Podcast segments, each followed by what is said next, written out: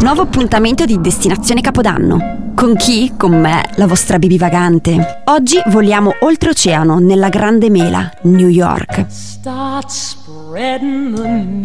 E no, non preoccupatevi, non è tardi per prenotare volo albergo. In quasi tutte le agenzie avrete la possibilità di comprare i famosi pacchetti comprensivi di tutto e a poche centinaia di euro.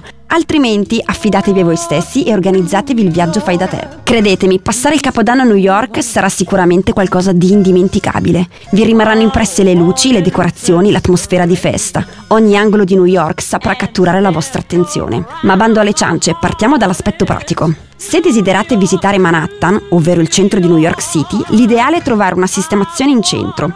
Sono in genere piuttosto costose, ma vi permetteranno di poter risparmiare tempo prezioso e di godere di tutta la bellezza di New York by night. Per visitare bene, bene, ma veramente bene la Grande Mela ci vorrebbe più di un viaggio. Avendo a disposizione poco tempo, cerco di dare un elenco dei principali monumenti e luoghi da vedere. Secondo me, la prima volta che si va a New York conviene concentrarsi su Manhattan, che già è immensa di suo. La cosa migliore è partire da Central Park, dove potrete sognare di essere protagonisti di qualche famoso film e venire verso sud, verso la Lower Manhattan. I luoghi assolutamente da non perdere partendo da Central Park sono il MoMA, uno dei musei di arte contemporanea più grandi, importanti e famosi al mondo, che porta via tantissimo tempo per visitarlo. Il Rockefeller Center sulla Fifth Avenue, che è il più grande centro commerciale di New York. È un gruppo di 19 edifici commerciali e in questo periodo dell'anno ospita il più grande albero di Natale del mondo. Imperdibili le luci e i colori della maestosa Times Square, in particolar modo di sera.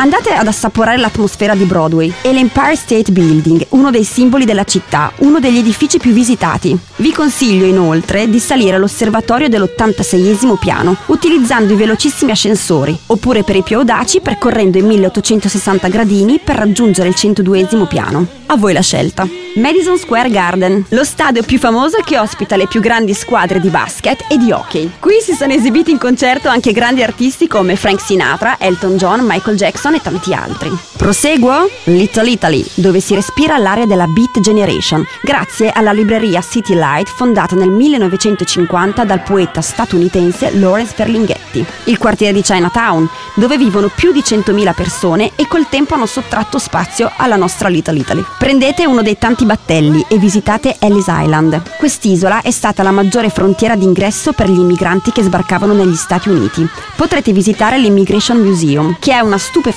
vetrina della storia americana. Proseguite sulla Liberty Island alla volta della Statua della Libertà, che rappresenta l'ideale benvenuto a tutti coloro che arrivano negli USA.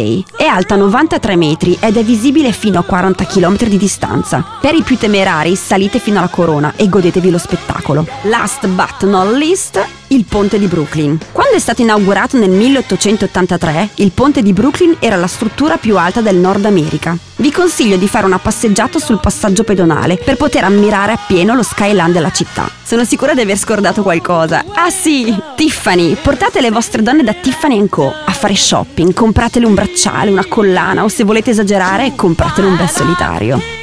Ora passiamo al passo successivo, dove mangiare. Innanzitutto ricordate che i prezzi che troverete sui menu sono senza tasse e soprattutto senza mancia, che in America è praticamente obbligatoria. I piatti tipici americani sono ipercalorici, hamburger, potato pancakes, cheesecake, cookies and brownies. Ovvio, se volete restare sul leggero c'è sempre la Caesar salad, però preparatevi a ingrassare. Ma il vero momento è il capodanno. Cosa si fa a New York? Tutti a Times Square, l'incrocio più famoso del mondo. Qui tutta la città si riversa in strada per assistere allo spettacolare countdown e la discesa della Ivy Ball, la sfera illuminata che poi campeggerà per il resto dell'anno sopra la strada. Il mio consiglio è quello di trascorrere il veglione girando la città a piedi. Sceglietevi un quartiere, da Manhattan a Soho, e vivetelo, conoscete gente e evitate gli eccessi tipici di questa città. Sicuramente l'apprezzerete meglio. Inoltre potete assistere al concerto in piazza di MTV trasmesso in tv, con nomi di assoluto richiamo. Se preferite potete trascorrere il 31 in uno dei tanti ristoranti che organizzano il cenone, con menu ricercati, spesso italiani e danze. E per i fuochi d'artificio nessun problema, qui ne vedrete tra i più belli belli. Pensate che emozioni una foto del ponte di Brooklyn illuminato dai fuochi d'artificio che si specchiano nella baia.